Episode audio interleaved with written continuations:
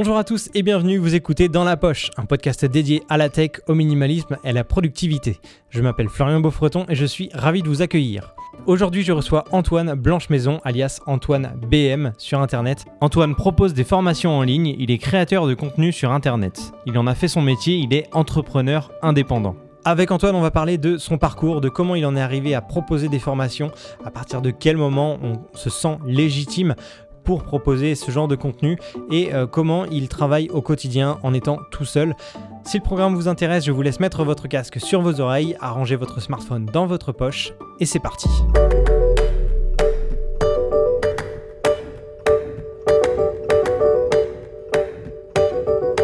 Salut Antoine, comment ça va? Salut Florian, ça va très bien. Euh, ravi de t'accueillir dans ce podcast. Euh, je t'avoue que je suis un petit peu intimidé ah bon? Ouais, ouais. Tu vas te demander pourquoi. En fait, ça fait un moment que j'écoute tes podcasts. Ouais. Tu as deux podcasts d'ailleurs, deux différents. Ouais. Et tu crées aussi du contenu. Alors sur YouTube, tu envoies des, des mails tous les jours. Tu, tu, tu, proposes plein de choses, dont des formations. J'en ai parlé un petit peu en intro.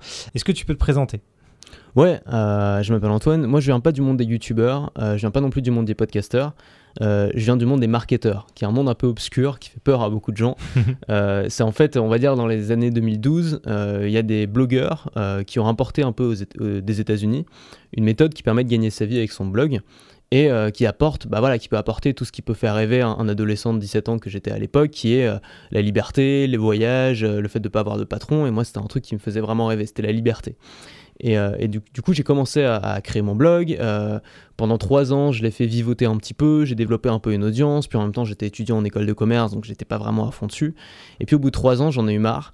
Euh, j'ai fait, euh, fait plusieurs expériences professionnelles qui m'ont déçu, surtout une en particulier, un stage chez un, chez un vendeur de piscine euh, sur okay. internet. J'ai déjà entendu ça dans Ouais, c'est un peu ma, ma story, tu vois. Bon, après, c'était peut-être pas si terrible que ça pour beaucoup de gens, mais moi, j'ai pas, pas kiffé. Je me suis dit, j'ai pas envie de vivre ça tous les jours de ma vie et il faut absolument que je gagne ma vie par moi-même, d'une façon ou d'une autre. Et j'ai pris ce dans quoi j'étais le meilleur, c'est-à-dire bah, la création de contenu, et je me suis dit que j'allais créer un business autour de ça. Et euh, j'ai quitté mes études, j'ai fait une année de césure, et pendant cette année, j'ai en même temps voyagé à l'autre bout du monde. Euh, je suis parti en Asie du Sud-Est, euh, Malaisie, Sri Lanka, Thaïlande, Philippines, etc. Et j'ai lancé mon projet, j'ai commencé à faire une vidéo par jour, à raconter mon histoire, et à commencer à gagner ma vie en vendant de la formation pour aider les gens à leur tour à vivre de leur contenu. Ok. Alors, je vais revenir juste sur le fait que tu m'intimides. Pourquoi? Parce que je te trouve hyper à l'aise à l'oral et, moi, je suis incapable de, formuler peut-être trois phrases à la suite et de, formuler une idée comme ça pendant cinq minutes. Et ce que je trouve hallucinant, c'est que tu vas pouvoir faire une vidéo ou un podcast sans t'arrêter pendant 10 minutes et parler d'un sujet de A à Z. Comment tu as commencé? Comment tu as appris à parler avec autant de fluidité et à être à l'aise devant une caméra ou devant un micro Ouais, alors un truc pour te désintimider, c'est d'aller voir mes toutes premières vidéos. tu vois, c'est très efficace. Okay. Euh, regarde, tu peux taper Antoine BM sur YouTube et ensuite taper euh, ma, ma, toute première vidéo. J'ai fait, en fait, elle est plus en ligne, mais j'ai fait une vidéo où je réagis à cette vidéo. Si D'accord. Et, euh, et, en fait, au début, j'étais pas du tout à l'aise. Euh, au début, comme j'étais pas à l'aise, euh, je lisais un prompteur. Donc ma première vidéo, j'étais dans la cuisine de mes parents avec les photos de famille derrière, les casseroles, les machins. Ouais. J'avais empilé trois casseroles pour poser mon ma caméra à côté de, de mon ordinateur avec un, un espèce de prompteur qui défilait trop vite ou trop lentement, je sais plus. Enfin, c'était catastrophique. Et, euh, et après, j'ai compris que euh, de toute façon, j'avais pas beaucoup d'audience. Et si je passais pour un con, c'était pas très grave, tu vois. Okay. Donc j'ai commencé à faire des vidéos, euh, mais à faire des vidéos beaucoup plus lâchées. C'est-à-dire, je prenais ma petite caméra, c'était une petite caméra de vlog, le Canon G7X, Mhm. mm -hmm. et euh, je sortais dans la rue, et puis je me filmais dans la rue en train de raconter des histoires. Souvent, il y avait beaucoup de conneries dans mes, dans mes histoires, mais euh, il n'y avait pas beaucoup de gens qui les regardaient, et puis les gens qui les regardaient, bon, bah, ça leur plaisait bien. Donc j'ai continué à le faire, j'ai continué à le faire, j'ai publié comme ça peut-être plus 700 ou 800 vidéos comme ça sur YouTube. Ensuite, j'ai fait des podcasts, j'ai dû en faire 200 aussi, et donc au bout d'un moment, quand tu as fait 1000 contenus comme ça, en improvisation quasiment, c'est-à-dire que j'avais un plan, mais euh, j'ai jamais, j'ai plus jamais lu de texte ou de prompteur. Euh, forcément, tu t'améliores. T'as pas le choix en fait. Tu peux ouais. pas faire 1000 contenus et être toujours nul au bout du millième. C'est pas possible, tu vois. Je pense.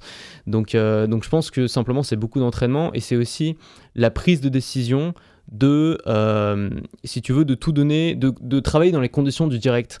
Euh, c'est un truc que peu de youtubeurs font parce que beaucoup de youtubeurs se, euh, se rassurent en disant il y a le montage derrière. Ouais. Donc si je me plante, si je fais des pauses, il y a le montage. Sauf que moi je déteste le montage. Tu vois, moi je suis un gros flemmard, j'aime pas passer 4 heures sur le montage et du coup je fais en sorte d'avoir le moins de montage à faire possible. Okay. Et du coup j'essaie de pas me planter. Si je me plante, bah, tant pis, tu vois, je laisse passer, je continue et puis voilà, et puis c'est pas très grave. Et euh, donc ça fait que mes vidéos elles sont pas ultra chiadées, ultra jolies, mais ça fait aussi que je passe pas beaucoup de temps sur le montage et surtout ça fait que ça m'a entraîné évidemment à parler euh, à l'oral. quoi. Ok, et tu peux produire beaucoup plus vite. Du coup, tu peux créer du Ouais, contenu tous ça, les jours. ça. Tu passes pas 3 heures ou 4 heures au montage, tu peux le Exactement. publier en, en une Pour heure. moi, moi j'ai vraiment une optique. euh, euh, comment dire Moi, le fond m'intéresse plus. C'est-à-dire, ce qui m'intéresse vraiment, c'est le discours. Voilà. Ouais. Dans un contenu, ce qui m'intéresse le plus, c'est le discours. C'est pas l'image, euh, c'est pas les- la, la qualité des, des plans, euh, c'est vraiment le discours. C'est qu'est-ce que tu racontes, quelle idée tu fais passer. Et donc, j'ai essayé de faire en sorte que dans mon activité, le discours ait une place centrale et la technique soit secondaire. Et, et on a la chance aujourd'hui d'avoir des appareils super qui permettent de ne pas avoir trop à s'embêter avec la technique comparée à il y a 10 ans ou il y a 20 ans. Quoi. Ok, tu as d'ailleurs fait récemment une vidéo sur le tout dernier iPhone Ouais. où tu prends l'exemple et tu, tu dis qu'on n'a pas forcément besoin de s'acheter une caméra énorme avec plein d'objectifs. On peut avoir dans sa poche, justement, euh, un, un iPhone ou un, un smartphone avec plusieurs objectifs, multiplier les valeurs de plan, créer du contenu et rajouter à la limite un petit micro. Et c'est réglé, on peut produire quelque chose de cool et Ouais. euh, apporter une valeur ajoutée aux gens euh, en diffusant ces vidéos-là. Donc c'est assez Ouais, intéressant. Moi j'adore comme ça ces outils polyvalents que tu peux emmener partout, qui permettent de faire beaucoup de choses. Euh, évidemment, tu n'auras pas une aussi bonne qualité qu'avec un réflexe ou même avec un, un petit compact réflexe comme le Sony RX100 ou le Canon G7X. Mais euh, pour un appareil que tu as toujours sur toi dans la poche, c'est qu'on atteint quand même un niveau extraordinaire, je trouve. Ouais, ok. Alors, il y a des thèmes qui, euh, qui t'attirent particulièrement, tu l'as dit, il y a le, le marketing, euh, un peu la, la tech, même si tu n'es Ouais, pas ouais, forcément ultra technique, mais ça t'intéresse quand même. Je Ouais. pense à tous les produits Apple, c'est je suis un gros Apple addict, voilà. Est-ce que ça, ça, ça date depuis euh, toujours Depuis que tu es petit, tu es, fan de ces, de, de ces produits-là, en parlant d'Apple, ou alors du, du marketing en général et- Ou alors ça s'est développé plus tard avec tes études et en démarrant ce- cette activité? Ouais, bonne question. Moi, j'ai toujours été attiré naturellement par, euh, par les ordinateurs, par les trucs euh, un peu futuristes. Ouais. Et quand j'étais petit, je rêvais d'avoir un ordinateur. Mon premier ordinateur, je crois que c'était un, un netbook. Donc, t'imagines l'horreur. Et donc, c'est bien parce que quand tu commences par avoir un netbook, ta marge de progression est, Ouais, belle. Tu, vois, tu, tu vas avoir beaucoup de choses qui vont te faire plaisir après dans la vie. Tu vois. Ok. Et, euh, et j'ai commencé avec ce net- netbook, mais j'étais déjà fasciné. En fait, je passais la moitié de ma journée dessus. Je faisais plein de trucs. J'adorais Internet surtout et tout ce que tu pouvais faire avec. Ouais. Moi, ce qui m'a toujours intéressé, j'ai jamais été un, un geek du matériel. C'est-à-dire que euh, j'ai jamais vraiment très bien. Je me suis jamais intéressé à ce qu'il y avait dans mon ordinateur. Je me suis jamais intéressé au code non plus. Euh, mais par contre, ce qui m'intéresse, c'est les usages. Ouais. Ça, c'est un truc qui me fascine. Ce que tu peux faire avec un ordinateur, ce que tu peux faire avec un smartphone, ce que tu peux faire avec Internet. Et, euh, et donc, euh, ouais, j'ai toujours été intéressé par ça, évidemment. Et après, je suis tombé amoureux quand j'ai eu mon premier iPod Touch, ça devait être il y a, il y a 10, ou 10, ou 10 ans probablement. Euh, et je suis tombé amoureux complètement de cette marque-là, d'Apple, en me disant, eux, ils savent vraiment faire des produits qui sont pour les créateurs, qui sont pour les gens qui ont envie de faire des trucs. Ils se con- ils s- ils s'embêtent pas, si- enfin, comment dire, ils, ils se contentent pas d'écouter le marché et de faire ce que le marché veut. Ils essayent vraiment de faire des produits avec le cœur. Tu as des produits qu'ils aiment. Moi, c'est des Ouais. produits émotionnels, je trouve, les produits Apple. Donc, je suis tombé amoureux de cette marque. Maintenant, j'ai tous les produits Apple possibles et inimaginables. Les Mac, les iPads, les Apple Watch, l'iPhone, euh, les AirPods, les HomePod. euh, Cite-moi un produit Apple que j'ai pas, à part les, les, hum, les Mac euh, fixes. J'ai tout. Tout et c'est un gros, gros, gros budget pour moi.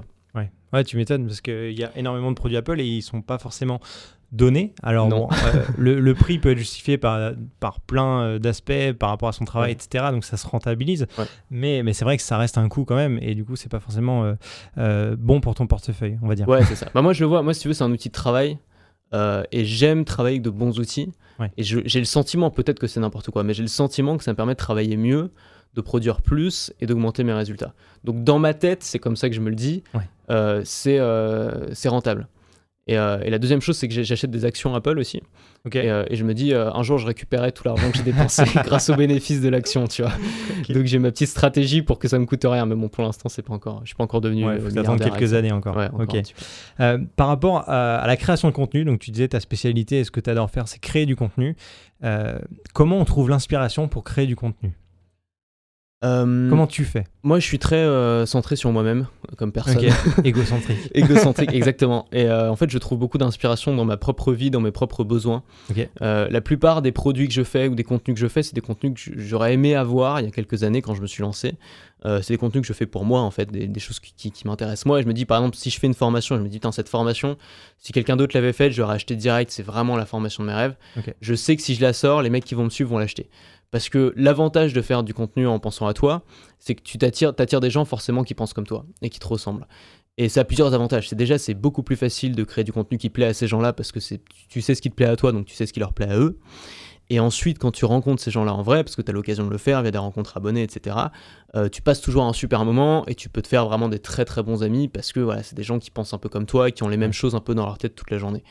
Euh, donc moi, je, voilà, je fais du contenu vraiment basé sur mon expérience, basé sur euh, peu, je sais pas, je sais pas, mon instinct, je sais pas si c'est vraiment ça, mais euh, je travaille beaucoup au feeling, je travaille beaucoup à l'instinct, je travaille beaucoup avec le cœur, avec ce qui, ce qui occupe mon cerveau en ce moment. Tu sais, on a souvent des lubies, des choses, je sais pas, bah là c'était l'iPhone parce qu'il y a un nouvel iPhone qui sort, donc je me dis il faut que je fasse un contenu là-dessus.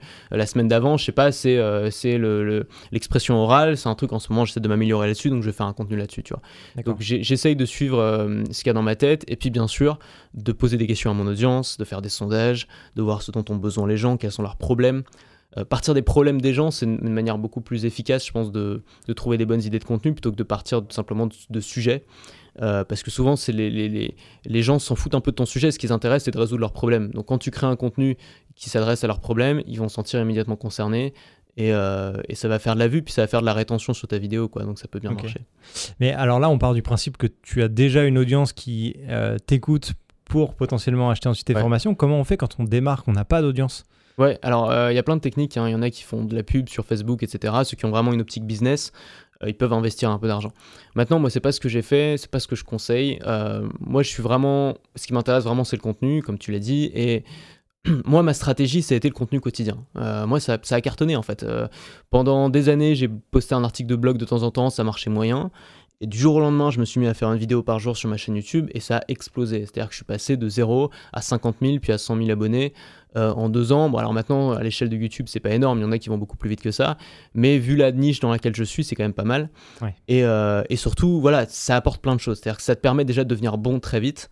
Euh, ça te permet d'attirer de, d'attirer évidemment une audience parce que quand tu fais une vidéo tous les jours, au bout d'un an, tu as 365 vidéos. Sur 365 vidéos, il faut vraiment quand même pas douer pour qu'il n'y en ait pas au moins une qui marche, tu vois, au moins une qui marche un petit peu c'est plus facile quand on fait 365 que quand on fait 3, tu vois. Et puis, euh, en plus, tu crées une relation aussi avec ton audience qui est beaucoup plus fort. Euh, c'est comme une série, tu vois, quotidienne. Regarde Plus belle la vie, ça fait 15 ans que ça existe. Pourquoi? Parce que c'est là tous les jours et que les gens, ça fait partie de leur vie, en fait. Quand tu es là tous les jours, tente dans la vie des gens. C'est-à-dire qu'ils ancrent des habitudes à toi. Euh, par exemple, moi, je sais pas, une fois, il y a quelqu'un qui m'a envoyé un, mail pour me dire, c'était une meuf, elle m'a dit, ouais, moi mon copain, tous les matins au petit-déj, on, lit ton mail avec impatience, puis après on en parle. Et, et en fait, ça me plaît d'imaginer cette scène-là où ils sont tous les deux devant le petit-déj en train de lire mon mail, ou en train, ou tiens, les gens qui sont dans la voiture, qui écoutent ton podcast, etc.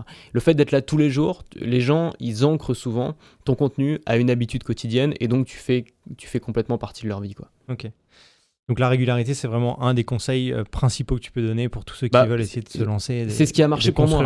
C'est ce qui a marché pour moi. Après, il y en a d'autres qui ont réussi autrement. Donc il faut leur poser la question. Euh, moi, je sais ce qui marche pour moi. Mais ça revient souvent, ce conseil-là, dans tous les cas, cette, cette récurrence, cette habitude que tu peux créer auprès des gens, elle est, elle est quand même assez importante. Donc je pense que ça reste un conseil hyper pertinent. Euh, après, l'autre question que j'avais par rapport aux formations, par rapport euh, au contenu que tu peux créer, t'adresser à des gens, à quel moment tu, tu penses être légitime lorsque tu proposes une formation? Ouais, c'est la, la, grosse question en fait. Beaucoup de gens, et moi le premier, surtout quand j'ai débuté, on se dit qui je suis pour vendre des produits. Surtout pour faire payer les gens en fait. Tu vois, entre donner des conseils gratuitement sur YouTube, ça va. Mais à partir du moment où les gens doivent payer, je sais pas, 20, 30, 50, 100 euros pour tes conseils, là tu te dis, mais attends, euh, je suis qui pour faire ça? Et, euh, et, en fait, ce que, ce que j'ai compris avec le temps, c'est que euh, les meilleures formations, c'était souvent pas les formations créées par les experts qui sont là depuis longtemps. Parce que le gros problème quand tu as une expertise vraiment, enfin que ça fait 10 ans que tu fais la même chose, euh, c'est que tu sais plus ce que c'est qu'être débutant. Tu as oublié en fait. Et, moi je commence à... J'essaye toujours de me remettre dans les pompes des débutants, mais je commence à atteindre dans certains domaines ce stade où j'ai oublié ce que c'est qu'être débutant. Parce que ça fait trop longtemps que je ne suis plus. Euh, et, et, quand on a oublié ce que c'est qu'être débutant, c'est très compliqué de parler aux débutants, donc ça va être compliqué de créer une formation qui va les aider, et ça va être compliqué de la vendre, parce qu'on va pas trouver les bons mots. Euh, et, quelqu'un qui, je sais pas, t'as découvert un nouveau sujet, euh, ça fait, euh, je sais pas, ça fait six mois que tu bosses dessus. en six mois, tu as appris énormément de choses. C'est toujours au début qu'on apprend le plus, tu vois. au début, c'est, tu passes de 0 à 1, c'est énorme, tu vois. Et tu as encore tout ça dans la tête et tu te souviens encore du moment où tu galérais et tu te souviens qu'est-ce qui t'a débloqué. Euh, et, souvent, ces formations, si tu fais une formation sur un truc que tu as découvert il y a 6 mois, ta formation, elle sera bien meilleure et elle va bien mieux se vendre qu'une formation sur un truc que tu as découvert il y a, il, y a, il y a, 20 ans. Pourquoi? Parce que voilà, on, est dans, cette, euh, dans ce dans ce paradigme où on, est encore, on sait encore ce que c'est qu'être débutant, et puis on vient de comprendre des choses, donc on va savoir les expliquer. Et tu vas autant aider les gens qu'un expert, tu vas même pouvoir plus les aider parce que les gens n'ont pas forcément besoin d'avoir accès à l'expertise. Un exemple que je prends souvent, c'est les profs. je sais pas si tu te souviens de tes profs, on a tous eu des bons profs, des profs moins bons. moi, j'ai eu des profs qui avaient l'agrégation, qui avaient vraiment, qui étaient anciens, qui avaient, voilà, qui étaient censés être experts dans leur domaine, qui étaient pas bons parce qu'ils n'étaient pas intéressants, parce que c'était difficile de, rester, de garder l'attention. Il y avait des profs qui nous faisaient recopier, qui nous faisaient gratter du texte pendant trois heures, alors que c'était des, experts dans leur thématique. Et puis il y avait des profs qui étaient moins experts, mais on s'en fout en fait, parce que le gars il montait sur la table pour faire Napoléon et qu'on était à fond, on vivait le cours en fait. la principale qualité d'un prof, c'est pas l'expertise, c'est la pédagogie. Et je pense que c'est pareil pour un formateur ou pour quelqu'un qui donne des conseils sur internet. Tu le vois bien, ceux qui décollent sur YouTube, c'est pas les plus grands experts, c'est ceux qui arrivent à faire le plus d'infotainment, ceux qui arrivent à le plus intéresser les gens, ceux qui arrivent à être le plus pédagogue en fait. Donc c'est ça la qualité principale. Et la seule façon de le faire, euh, de devenir bon en pédagogie, c'est de former en fait. Donc on peut commencer, si on veut pas directement faire des formations, on peut commencer par faire du coaching privé, même faire du coaching gratuit, pourquoi pas, juste pour se tester, voir si on y arrive. Et puis si ça marche, si les gens qu'on a coachés nous disent merci beaucoup, tu m'as aidé à débloquer quelque chose, bah déjà ça, ça, ça, nous aide mentalement à se dire, ok, si j'ai aidé une personne, je peux en aider deux, je peux en aider dix, je peux en aider cent. Ok.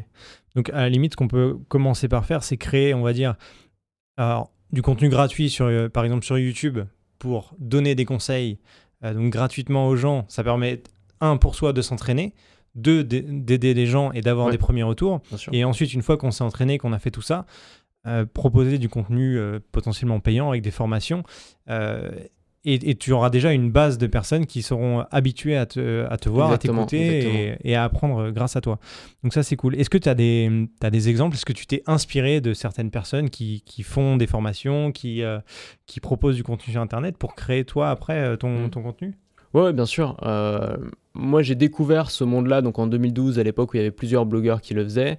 Et notamment, il y en a un, moi, qui m'a beaucoup formé là-dessus, qui a fait des centaines de formations sur le web marketing, sur la vente, sur la création de produits, sur la création de contenu, etc., qui s'appelle Jean Rivière, qui n'est pas du tout connu dans le monde des youtubeurs, parce que c'est un petit youtubeur, euh, mais euh, c'est quelqu'un d'assez connu dans le monde du marketing et qui est très très bon là-dedans, que je peux conseiller. Ok, je mettrai son lien en description si... Euh, s'appelle son, son, sa chaîne YouTube s'appelle Marketing Naturel. D'accord, ok, super. Autre question, j'ai entendu de sources sûres que tu, tu étais assez minimaliste. Qu'est-ce que tu considères comme comment tu définis le minimalisme et comment toi tu, tu, es au quotidien par rapport à ça? Comment tu est-ce que tu limites euh, les, les, produits tech que tu as chez toi? Apparemment non avec tous les produits Apple. Qu'est-ce que est-ce que tu vis euh, sans canapé avec une seule chaise et euh, hmm. trois couverts? Comment comment tu vis en Alors, mode minimaliste? Non non, chez moi c'est pas du tout minimaliste déjà. Moi j'ai appris le minimaliste en le minimalisme de manière très pratique en voyageant.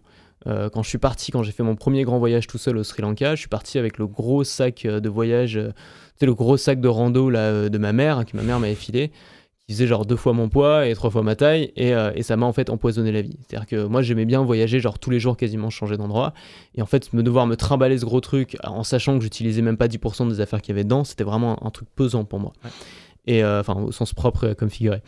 Et en fait, euh, au bout de deux mois, je suis allé chez un pote là qui était en Asie, en Thaïlande, et je lui ai laissé mon, bah, Jean Rivière justement, je lui ai laissé mon, sac, et, euh, et, je me suis acheté un petit sac cabine, tu vois, et je l'ai transporté partout avec moi et c'était beaucoup mieux. Et ensuite, j'ai eu une obsession, ça a été de toujours avoir un sac le plus léger possible. Et mon dernier voyage que j'ai fait comme ça en solo, je suis parti avec un, un, petit sac à dos, mais vraiment un petit sac de ville. Euh, qui faisait genre 2 ou 3 kilos. Tu vois, vraiment trois fois rien. C'est-à-dire que même pour un sac de, de boulot, ça, ça fait pas lourd. Dedans, j'avais un iPad, un change de vêtements. Tous les soirs, je faisais ma petite lessive dans le lavabo. D'accord. Euh, tu fais sécher le truc pendant la nuit, le lendemain, tu le remets. Euh, deux, trois adaptateurs, un appareil photo, et puis c'était fini. Et, euh, c'est un truc qu'il faut essayer quand on aime la liberté, parce qu'en termes de sensation de liberté, c'est immense. Donc moi, c'est comme ça que j'ai appris le minimalisme. Et ensuite, ce que j'ai retenu de ça, et c'est aussi pour ça que j'aime les produits Apple, c'est que Apple, ils font pas 50 000 produits non plus. Ils font quelques produits, c'est des produits de qualité, c'est des produits chers, mais il n'y en a pas beaucoup. Et pour moi, c'est ça le minimalisme. C'est pas vivre euh, comme un, tu vois, c'est pas, pas vivre comme un punk à chien euh, sous un pont avec trois fois rien, tu vois. Euh, moi, c'est pas ma vision en tout cas du minimalisme. Pour moi, ma vision du minimalisme, c'est avoir peu mais avoir le meilleur. Ça veut dire qu'au lieu d'avoir, je sais pas, justement, moi, ça que j'aime dans l'iPhone, c'est qu'au lieu d'avoir besoin d'une caméra, d'un appareil photo, d'un baladeur vidéo, d'un téléphone, tu as un produit qui fait tout plutôt bien, voire très bien. Et, et pour moi, ça c'est génial en fait. C'est de réussir à avoir un produit qui fait l'équivalent de 10 qui fait de manière excellente. De réussir à limiter les câbles, à limiter les prises, les branchements. Moi, j'ai envie de tout soit en USB-C, j'en ai ras-le-bol de ce truc-là, de devoir changer tout le temps de câble. Euh, et j'aime la simplicité, en fait. C'est plus la simplicité que le minimalisme, du fait que j'ai quand même pas mal d'affaires chez moi. Euh, mais j'aime bien le fait de pouvoir me dire, je peux, si j'en ai besoin, partir à l'autre bout du monde et vivre avec vraiment trois fois rien et avoir tout ce dont j'ai besoin, pouvoir piloter mon business à distance, pouvoir continuer à créer du contenu, pouvoir continuer à faire, à garder mes habitudes si tu veux et mon confort. Ok. Un des autres avantages du minimalisme, euh, quand on possède moins ou qu'on a, euh, par exemple, comme tu le disais, un iPad ou un iPhone comme euh, unique objet pour créer du contenu, par exemple, c'est qu'on est aussi peut-être plus productif parce qu'on n'a pas à chercher 36 fois dans son sac le hmm. petit truc qu'on a oublié, changer l'objectif ou rajouter un micro, etc. Est-ce que tu as des, petits, des petites astuces, des conseils pour être plus productif, alors que ce soit avec les produits iOS ou pas d'ailleurs? Comment, comment tu travailles? Quel est ton, quelle est ta façon de travailler? Ouais, c'est aussi une obsession que j'ai, c'est que ah, j'ai un grand, enfin, disons que j'ai ouais, un problème un peu avec le travail, avec les mecs surtout qui, ou les filles qui disent euh, qu'il faut travailler dur pour réussir. Ouais. Je suis peut-être le seul à dire ça, tu vois, et à chaque fois je m'en prends plein la gueule, mais euh, je pense que c'est un mauvais conseil de dire aux gens qu'il faut travailler dur pour réussir. Surtout que les gens qui le disent souvent sont des gens qui ont fait beaucoup plus que ça. C'est-à-dire que, je sais pas, tu vas voir euh, Brad Pitt et Brad Pitt te dit, bah moi j'ai juste travaillé dur et c'est comme ça que je suis devenu Brad Pitt. Non, euh, tu as aussi eu du talent, t'es beau gosse, enfin t'as as plein d'autres choses en fait qui viennent jouer dans le fait que t'es devenu Brad Pitt. Et le fait de travailler dur, c'est probablement qu'il a travaillé dur, je, je veux pas le nier, mais c'est un truc en plus. c'est pas la base parce qu'il y a plein de gens qui travaillent dur. Je pense que le chinois moyen il travaille plus dur que toi et moi. Et, et pourtant il n'a pas forcément des résultats aussi importants. Donc je pense que le travail dur, le problème de donner ce conseil-là, c'est qu'il y a, ça fait une, armée de gens qui pensent qu'il suffit de travailler dur pour réussir, qu'il suffit de travailler dur pour réussir son projet. Et je pense que c'est une erreur parce qu'il euh, y a plein de techniques en fait pour en faire plus en travaillant moins. Euh, moi, je ne suis pas un gros bosseur, je suis quelqu'un plutôt paresseux et donc j'ai euh, été obligé, si tu veux, j'ai été contraint par ma nature euh, d'inventer des systèmes et d'utiliser des systèmes euh, qui me permettent d'en faire plus avec moi. Euh, je suis un des seuls créateurs de contenu que je connais qui fait du contenu sur une base quotidienne ou quasiment quotidienne, et pourtant je pense être un, de ceux qui travaillent le moins. Et la raison, c'est parce que j'ai éliminé tout le reste. Par exemple, dans ma boîte, c'est pas moi qui m'occupe de la compta, c'est pas moi qui m'occupe du support client, c'est pas moi qui m'occupe de l'administratif, c'est pas moi qui m'occupe des problèmes à gérer, c'est pas moi qui m'occupe de la technique, j'utilise que des plateformes. j'ai un assistant, enfin un bras droit qui s'occupe de quasiment tout le reste, euh, et, moi, je fais que du contenu. C'est-à-dire que la seule chose que je fais, c'est le matin, je vais au café, j'écris mon mail, en une heure, c'est plié, je rentre chez moi. Normalement, ma journée, elle est terminée. Parfois, je fais d'autres choses après, puis je me forme un peu, je lis, euh, je regarde des vidéos, etc. Ma journée, elle est terminée. Et pareil, quand je fais une formation, Beaucoup de gens pensent qu'il faut trois semaines pour faire une formation. Moi, ça prend une demi-journée, tu vois, ou une journée au plus tard, au plus. Mais euh, c'est pas euh, c'est pas quelque chose qui, qui prend beaucoup de temps parce que j'en ai fait beaucoup et parce que j'ai optimisé le temps. Parce que je fais pas des PDF avec des petites fleurs et des trucs. Et Je m'en fiche si c'est pas nickel. Ce qui compte, c'est que le message passe et c'est que ça aide les gens. Ce qui compte, c'est le résultat en fait. Moi, j'ai vraiment une obsession pour ça. C'est-à-dire, ce qui compte, c'est pas forcément la forme, c'est le résultat. Alors évidemment, on peut être perfectionniste. Et je pense qu'on est nombreux à être un peu comme ça, à vouloir que ce soit beau, c'est notre bébé, on veut que ce soit parfait. Et la solution à, ce problème, à ce handicap du, perfectionnisme, c'est encore une fois de créer beaucoup, de sortir beaucoup de choses. Parce que tu peux pas faire beaucoup et faire tout parfaitement. Donc quand tu fais beaucoup, au bout d'un moment, tu dis, bon bah allez, fuck si c'est pas parfait, je le sors quand même. Et puis le lendemain, je fais le suivant. Moi j'aime bien un peu l'idée du boulanger qui travaille pour le lendemain. C'est-à-dire que le boulanger, il est pas là en train de taper la discute avec les clients, il est en train de fabriquer son pain pour le lendemain. Et quand tu fais par exemple du contenu quotidien, euh, t'es pas là en train de regarder les commentaires et de répondre et de vérifier que tout est parfait et tout. Ta vidéo elle est sortie, t'es déjà en train de préparer celle du lendemain, t'es dans le rush en fait, t'as toujours un temps d'avance. Et, moi j'aime bien cette façon de travailler et, euh, et, et, du coup ouais forcément t'es plus, es plus productif, t'es plus efficace quand tu fais ça. Ok. Et du coup avec concrètement quelles applications ou quels logiciels tu peux donner en exemple pour euh, améliorer sa productivité, que ce soit sur un ordinateur, une tablette ou un smartphone? Tu as plein de trucs pour les créateurs de contenu. Un, des logiciels les plus connus et les mieux pour ça, c'est Zapier. Euh, ou IFTTT, mais Zapier encore mieux et plus professionnel. Avec Zapier, tu peux faire beaucoup de choses. Par exemple, quand tu gères des listes email, quand une personne achète un produit, elle sera ajoutée à telle liste email. Euh, quand une vidéo est publiée sur YouTube, elle va être automatiquement repostée sur Facebook, etc. Euh, tu as un autre outil qui est très peu connu des créateurs de contenu, en tout cas qui n'est pas connu pour les bonnes raisons, euh, c'est Ophonic. Euh, c'est un outil qui permet de faire, en fait, qui, qui est vendu comme un outil qui améliore le son de tes audios. Euh, sauf qu'en fait, on s'en fout. Il fait un truc qui est dix fois mieux que ça, mais qui, qui, qui dit même pas dans la description. C'est que c'est un outil qui permet de poster par exemple un podcast ou une vidéo YouTube sur toutes les plateformes en même temps.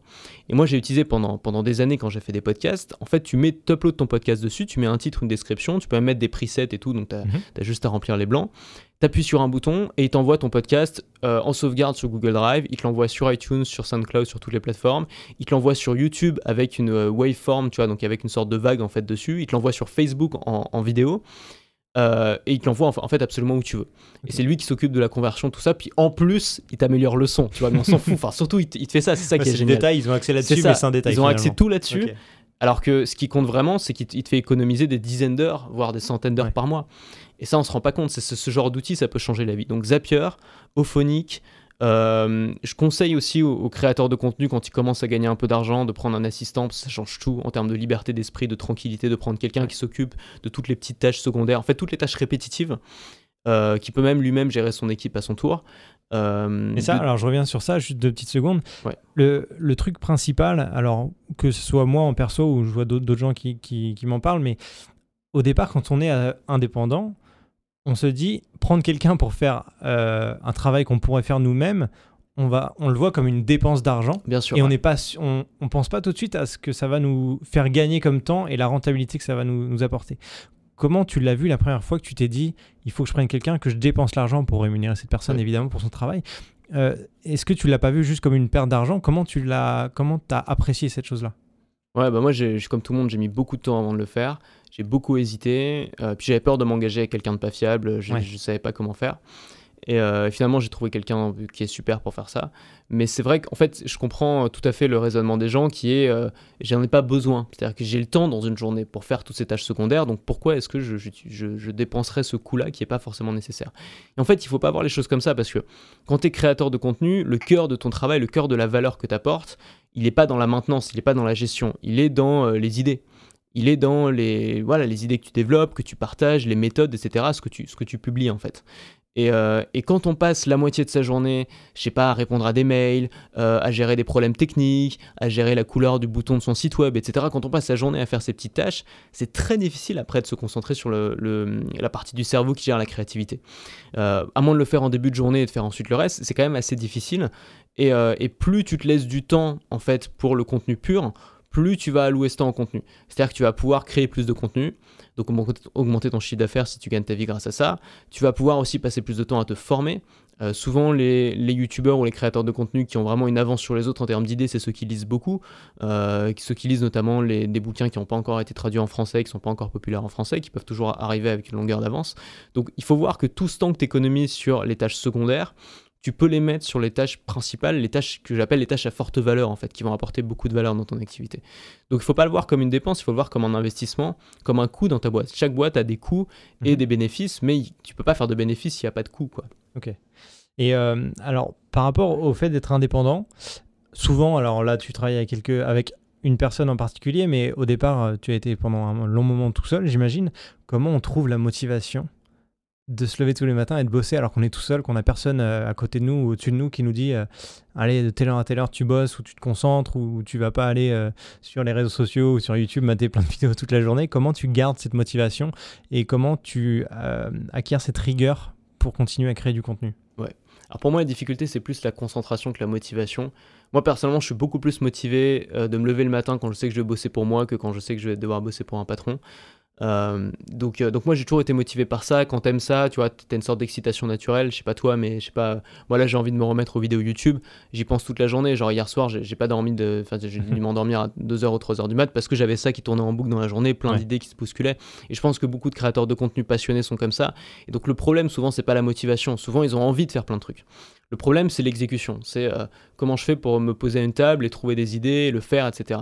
Et ça, alors moi j'ai une méthode qui, simplifie tout, c'est de, euh, de, simplifier le démarrage. Souvent, ce qui est le plus dur, c'est le démarrage. Par exemple, tu veux faire une vidéo, il faut que tu trouves une idée, il faut que tu fasses un plan.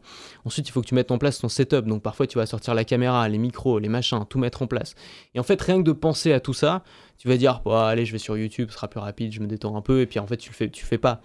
Euh, alors que si tu as un, je sais pas, par exemple, un petit studio où tu as juste à appuyer sur un bouton et hop, ça filme, tout est déjà en place. C'est plus simple. Ou si tu fais des mails et tu as juste, moi, ce que je fais, c'est que je vais au café, tu vois. Je vais au café en bas de chez moi, je me prends un café, un, jus, un machin. Euh, je vais pas rester là à rien foutre. Bon bah c'est bon, je suis là, j'ai mon plan, j'ai plus qu'à bosser, enfin j'ai plus qu'à commencer à bosser. Tu peux te faire des plans de contenu aussi que tu as toujours à l'avance, que tu plus qu'à compléter. Euh, une technique aussi toute simple que moi j'utilise, c'est par exemple quand j'écris un mail, j'essaie de prendre l'habitude, à chaque fois que j'ai terminé mon mail, de trouver l'idée du mail du lendemain. Parce que le, le, plus gros blocage, souvent, c'est trouver l'idée du, du, contenu. Donc si tu as déjà l'idée à l'avance, tu plus qu'à exécuter. Donc c'est plus simple aussi. Donc ça peut être un truc tout simple, mais par exemple, quand tu as terminé la tâche du jour, commencer la tâche du lendemain. Juste la première étape. C'est pas très difficile parce que tu es encore dans l'énergie de la tâche, donc tu pas réactivé ton cerveau. Et le lendemain, tu vas t'y mettre, tu auras déjà fait le démarrage, donc tu n'auras plus qu'à avancer si tu Ok, tout déroule facilement si tu le prépares. Ouais, c'est ça.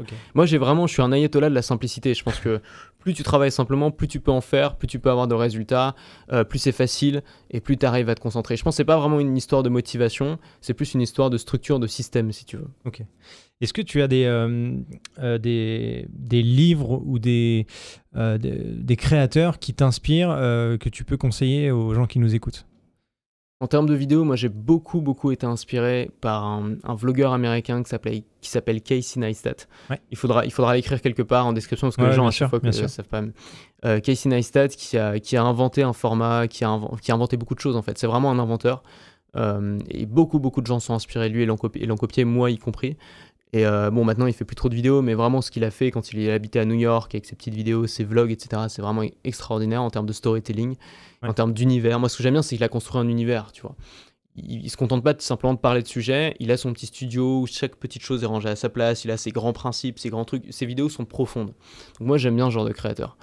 Euh, ensuite, euh, dans les bouquins, je sais pas tellement ce que je pourrais dire dans les bouquins. en parlant de, bouquins, du coup, le temps, si, si, jamais tu veux réfléchir pendant ce temps-là, tu es plus du genre à lire vraiment un livre physique ou plutôt être sur une Kindle ou sur un iPad pour lire, ou alors, encore euh, différemment, écouter des livres audio Je suis un peu tout. J'ai des livres papier. En vrai, ce que je préfère, c'est lire sur iPhone ou lire sur Kindle. Ok. Sur iPhone, c'est avec le petit écran. J'ai pris le grand là, j'ai pris le, max là, et euh, pour lire, c'est vraiment bien. Ok. T'as assez de place. Euh, le problème, c'est les distractions évidemment. Faut te mettre en mode avion, faut te couper tout le reste. Euh, mais bon, dans mon, dans mon optique de minimalisme, j'aime bien avoir encore une fois des appareils qui font plusieurs choses, donc je me sens mieux quand je lis sur iPhone. Et l'avantage aussi, c'est que tu peux prendre des notes assez facilement. tu peux avoir une app de prise de notes ouverte à côté, et donc swiper simplement du livre à l'app de prise de notes, prendre des notes en même temps. Et quand tu lis des livres euh, de non-fiction pour apprendre des choses, c'est quand même une aide. Ouais. Maintenant, les livres papier, c'est sympa aussi, évidemment, le papier, le grain, le machin, la bibliothèque, surtout que tu as chez toi avec euh, tous ces bouquins. Ouais. Ok. Quand même euh, en plus. Ça marche.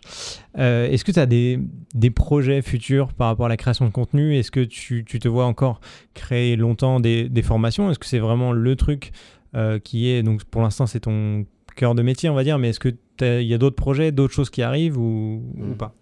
Moi, je considère que je fais le meilleur métier du monde. Ok. Donc, euh, une bonne chose. ouais, c'est bien parce que t'es heureux du coup. Tu te lèves le matin, t'es content, t'es jaloux de personne. je suis vraiment jaloux de personne. Même les mecs dix fois plus riches que moi, je suis absolument pas jaloux. Euh, parce que je considère vraiment que je fais un métier extraordinaire qui correspond parfaitement à mes besoins de liberté, de confort, euh, de voyage, etc. Enfin, ça, m'apporte tout ce que j'aime et puis de passion. donc je suis pas, je suis pas jaloux. Par contre, j'ai pas envie de changer. surtout que la, la, vente de formation, peu de gens vraiment s'en rendent compte, mais la vente de formation, c'est vraiment un grand secret. Euh, qui permet de gagner extrêmement bien sa vie avec une petite audience. On parlait de Jean Rivière tout à l'heure, allez voir ce nombre d'abonnés sur sa chaîne YouTube, vous allez rigoler, vous n'allez pas croire ce gars-là. Euh, enfin, si, si, si, vous connaissiez le chiffre d'affaires de ce gars-là, euh, les gens n'y croiraient pas en fait, parce que ça paraît très improbable quand on connaît le chiffre d'affaires moyen des YouTubeurs par rapport au nombre de vues, etc. Et la formation, ça permet, enfin voilà, moi je connais des, gens qui, gagnent très très bien leur vie avec la formation, qui font moins de 400 vues par vidéo. donc on a vraiment des... Voilà, c'est quand même assez incroyable. Quand on sait en faire et quand on aime bien en faire, euh, c'est un business model qui est très difficile de remplacer parce qu'il y a peu de business models qui permettent de créer de la valeur et de la richesse aussi facilement que la vente de formation. C'est pour ça que c'est mon créneau. Euh, maintenant, sur les sujets, moi j'adore la diversité. Euh, j'adore parler d'autres choses, j'adore tester différents formats. Sur les contenus, j'ai fait plein de formats. J'ai fait des articles de blog, des emails, des vidéos, des podcasts, des lives, etc. Donc moi j'aime bien tester tous les formats. Peut-être que dans le futur, il y aura de nouveaux formats qui vont apparaître. Moi je suis un enthousiaste de toutes les nouvelles plateformes, donc je vais les tester. Et puis, J'aimerais bien là en ce moment me remettre sur YouTube et refaire de la, vidéo, de la bonne vidéo, euh, où je raconte des, belles choses. Euh, j'aime bien aussi le côté, le fait de raconter une belle histoire. Pour moi, c'est un truc qui est très important. Et je pense que c'est sous-estimé aussi. C'est-à-dire que beaucoup de gens euh, sur YouTube essaient de donner des conseils ou essaient de partager des trucs, mais ils vont pas forcément raconter ce qu'ils sont en train de faire et quel est leur objectif et quelles sont leurs difficultés et quels sont leurs échecs et quels sont leurs succès. En fait, le fait de faire ça, euh, ça crée quelque chose de magique qui est l'inspiration. L'inspiration, c'est quoi? C'est un type ou une nana normale euh, qui, a, qui vit des aventures extraordinaires. C'est ça la définition de quelqu'un d'inspirant. Euh, quelqu'un qui naît beau, intelligent, qui a d'une famille riche, c'est pas une histoire inspirante. Mais un mec qui naît dans un quartier pourri, avec un physique de merde, avec que des emmerdes qui lui arrivent, et qui arrive à monter, je sais pas, un Facebook ou un Google, ça, c'est des histoires inspirantes. Donc je pense que on gagne toujours à partager ces histoires-là, à partager ce pourquoi on fait ça, à faire du méta en fait, pas seulement à, parler de notre sujet, mais aller plus loin, à expliquer qu'est-ce que nous on fait là, pourquoi est-ce qu'on fait ça. Moi je sais qu'une grosse partie de mon succès sur, euh, en tout cas dans la vente de formation et, YouTube et de mon audience vient vraiment de ce côté, euh, les gens ont vu un gamin de 17 ans se lancer avec euh, beaucoup de frustration et plein de rêves, galérer, faire des tas de vidéos toutes pourries, et puis au bout d'un moment ça a commencé, tu vois, il commence à prendre son envol quoi. Un peu comme le vilain petit canard qui au début est rejeté par tout le monde, puis qui finalement commence à prendre son envol, ça c'est inspirant. Et donc je pense que c'est peut-être sous-estimé, moi je vais essayer de le faire davantage, et j'invite vraiment les gens qui ont voilà, qui, font du contenu à le faire davantage, à parler d'eux, parler de leur objectif, parler de leur histoire et parler de leur mission. Ok. Je pensais à une dernière question. On est, on pris au sérieux quand on est jeune, qu'on lance des formations, qu'on parle, euh, qu'on donne son avis comme ça euh, euh, en ligne, que ce soit en vidéo ou, ailleurs d'ailleurs, mais tu as reçu des, des critiques assez, on va dire, virulentes au départ. Comment on réagit à ça? Ouais, alors évidemment, j'ai reçu beaucoup de critiques. Euh, surtout qu'au départ, tu vois, faut voir, t'as un gamin de 17 ans, euh, t'as l'impression de tout connaître sur tout. Moi, j'étais très arrogant dans mes premières vidéos. Quand je les regarde, je me déteste. et euh, je, suis beaucoup assagi avec le temps. Et, je comprends en fait les insultes que m'envoyaient les gens. Et genre, moi-même, j'aurais envie de m'en envoyer quand je regarde ces vidéos, tu vois. Donc, donc ouais, je m'en suis pris plein la gueule, évidemment. Enfin, il y en a, c'est pire que moi, bien sûr. Mais ça fait partie du game, si tu veux. T'as tellement d'avantages quand tu fais ce boulot-là que je pense qu'il faut accepter les inconvénients qui vont avec. C'est quoi la première partie de ta question? Euh, quand, on, quand on démarre et qu'on est jeune, euh, on, on, doit. Euh, ah oui, pour la crédibilité. ça, c'est voilà. ça, c'est intéressant aussi. moi, j'ai été surpris de voir que ma première formation que j'ai vendue à 18 ans, c'était une formation tu vois, sur un sujet que je connaissais pas bien. J'étais pas à l'aise. La page de vente ressemblait à un gros truc d'escroc. et j'ai des mecs de 40 ans qui ont acheté ma formation, tu vois, des professionnels de 40 ans qui ont acheté ma formation. Je me suis dit, mais ils sont fous, pourquoi ils me font confiance genre, et, et, en fait, je me suis aperçu qu'évidemment, tout le monde il y a des gens qui, euh, qui pensent qu'un petit jeune n'a rien à apporter. Et ces gens-là, ils sont jamais clients chez toi et c'est pas très grave. Mais une grosse partie de mes clients aujourd'hui euh, ont 30 ans, 40 ans, c'est des professionnels, des entrepreneurs ou des salariés, des gens qui ont envie de se reconvertir et qui se disent lui c'est un petit jeune, il connaît bien ce milieu-là, euh, il a fait ses premiers pas là-dessus, peut-être qu'il a quelque chose à m'apporter. Et je pense que en fait, tes preuves, tu les fais dans tes contenus. C'est-à-dire si tu arrives à faire en sorte que les gens découvrent des trucs dans tes contenus, qu'ils en sortent d'effets en disant waouh, putain, il m'a débloqué un truc, ensuite ils vont te faire confiance. Mais ça se fait vraiment par le contenu. On peut évidemment utiliser des stratégies marketing pour prouver sa différence, pour prouver sa valeur, utiliser des, euh, témoignages clients, utiliser euh, la preuve d'autorité en, disant voilà, un tel a, suivi mes formations ou un tel me recommande, etc. On peut euh, utiliser ses diplômes, on peut utiliser plein d'outils marketing, mais on peut simplement utiliser aussi ses conseils en fait. Si tu donnes des bons conseils, si tu es inspirant en fait, si les gens disent wow, j'ai appris des trucs avec lui, en fait, ta différence disparaît il y a plein d'exemples de créateurs de contenu qui sont pas charismatiques, euh, qui disent plein de conneries, mais qui ont une, une aura exceptionnelle parce qu'ils sont fascinants. Ok. Merci Antoine pour euh, tous ces conseils et ton expérience. Euh, je laisserai bien évidemment tes liens en description et je vous invite vraiment à aller vous abonner à la chaîne YouTube d'Antoine parce qu'apparemment il va reprendre les vidéos sérieusement donc euh, vous, vous, passerez, vous passerez de ma part. Je rappelle aussi que tu as un, mail que tu envoies tous les jours donc si, si l'entrepreneuriat vous intéresse, que vous voulez plein de conseils hyper utiles, je vous invite à vous abonner. comment on dit On s'abonne on, fait quoi? On rejoint, c'est les mails privés, j'appelle ça les mails privés. C'est le terme marketing mais voilà. c'est juste bon, rejoignez les mails privés d'Antoine alors. voilà. Et puis il y a également des, podcasts alors qui sont un petit peu moins actifs en ce moment. Il y a Déchaîné et Unlock Apple si je me souviens bien. Le Unlock Apple est terminé, mais c'est toujours en ligne. Tu l'as arrêté Ouais, j'ai Ok, ça marche. Bon bah allez écouter ceux qui sont déjà en ligne en tout cas. Voilà, j'espère que ce podcast vous a plu. Vous pouvez me donner votre avis et donner une note sur les différentes plateformes de podcast. En attendant et pour être au courant de tous les prochains épisodes, je vous propose de vous abonner. Encore merci de nous avoir écoutés jusqu'au bout. C'était Florian et je vous dis à très vite dans votre poche. Deus.